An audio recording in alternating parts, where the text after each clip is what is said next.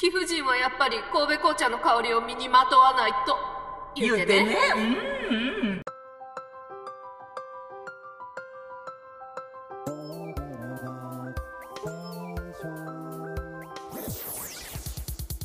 スタジオ稲荷のコベラバアットナイト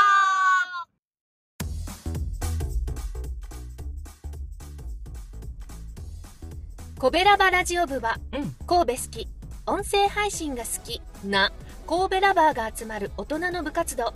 その活動として発信しているのがこのコベラバアットナイト。うん担当パーソナリティごとに様々な切り口で神戸の魅力を発信しています。月曜担当のスタジオ稲荷です。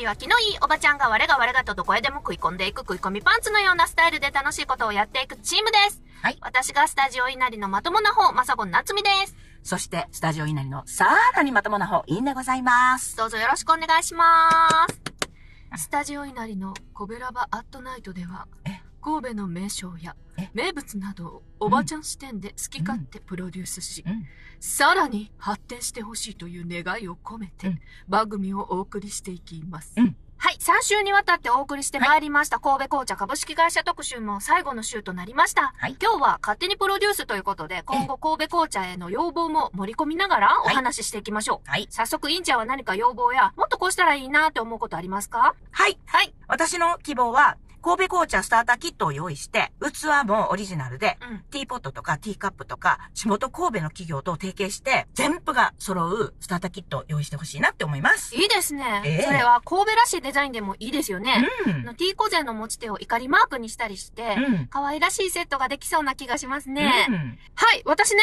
ええ。紅茶鑑定士の方と、うん。英国王室ごっこしたいんですよ。いいですね。月1回のペースで、貴族の格好をして、集まっておもてなししていただきたいですね。そうなんです。うんあの100周年でね、実店舗を出されようとしているので、ええ。そこでぜひお茶会したいですよね。本鑑定士さんの話聞いてみたいです。貴族として。当そうですね。もうここまで来たら、年に一度の大アフタヌーンティーパーティーも開催したり、お給仕をしてくださる方々も、ウィッグを装着してね、やっていただきたいです。いいじゃないですか。もうやるからにはとことんね、大人数で紅茶を楽しみ、神戸紅茶の真の美味しさと真髄を広める、もう大チャンスです。うん。や神戸ですからね、やっぱりね、偉人感を貸し切って、だ張り切って衣装とウィッグを用意したいと思いますよ。ー最高でね、男性ももちろんバッチリ当時の衣装で決めてきていただきたいんですよね。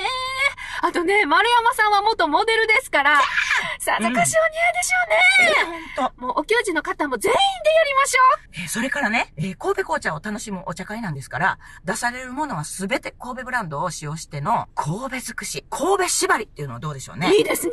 ええアフタヌーンティーセットに使われるお菓子にも、神戸紅茶の茶葉入りのスコーンとか、うん。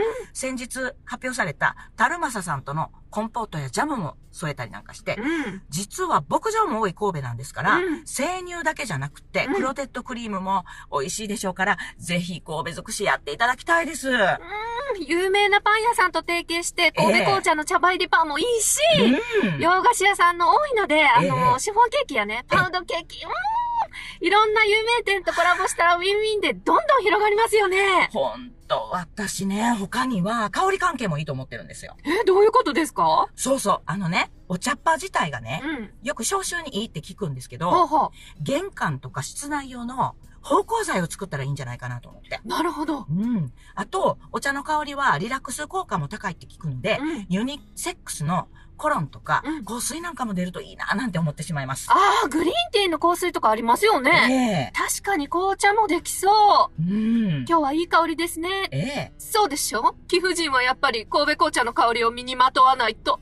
言ってね。ね。うんうん。あとは、神戸に観光に来た人が、うん。お土産結構迷われるそうなんですそう。ですよね。うん。神戸紅茶っていうのは、言葉だけでも大変主張が強いんで、うん。これを利用して、うん。パッケージにももっと、神戸紅茶の伝統を感じさせる文言を付け加えるとか、あと一工夫欲しいですよね。うん。夏美さんってデザイナーじゃないですか。あ、はいはい。あの、その観点で見るといかがですか？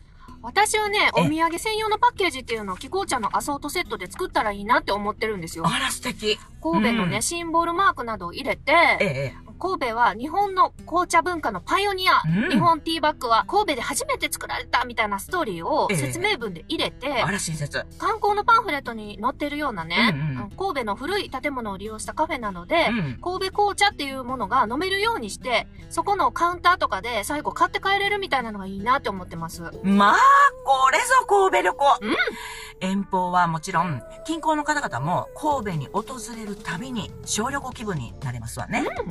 どうだ？たまにはいいこと言うだろう なんてね、丸山です。明日のコベラバアットナイトは火曜日ギーターともこさんです、うん13歳まで神戸で育ったギーターともこさんが薄れていく関西弁を取り戻すために神戸について調べて発表する番組です、はいそれではまた来週会いましょうさよならバイバイこの番組は褒める文化を推進するトロフィーの毛利マークの提供でお送りしました。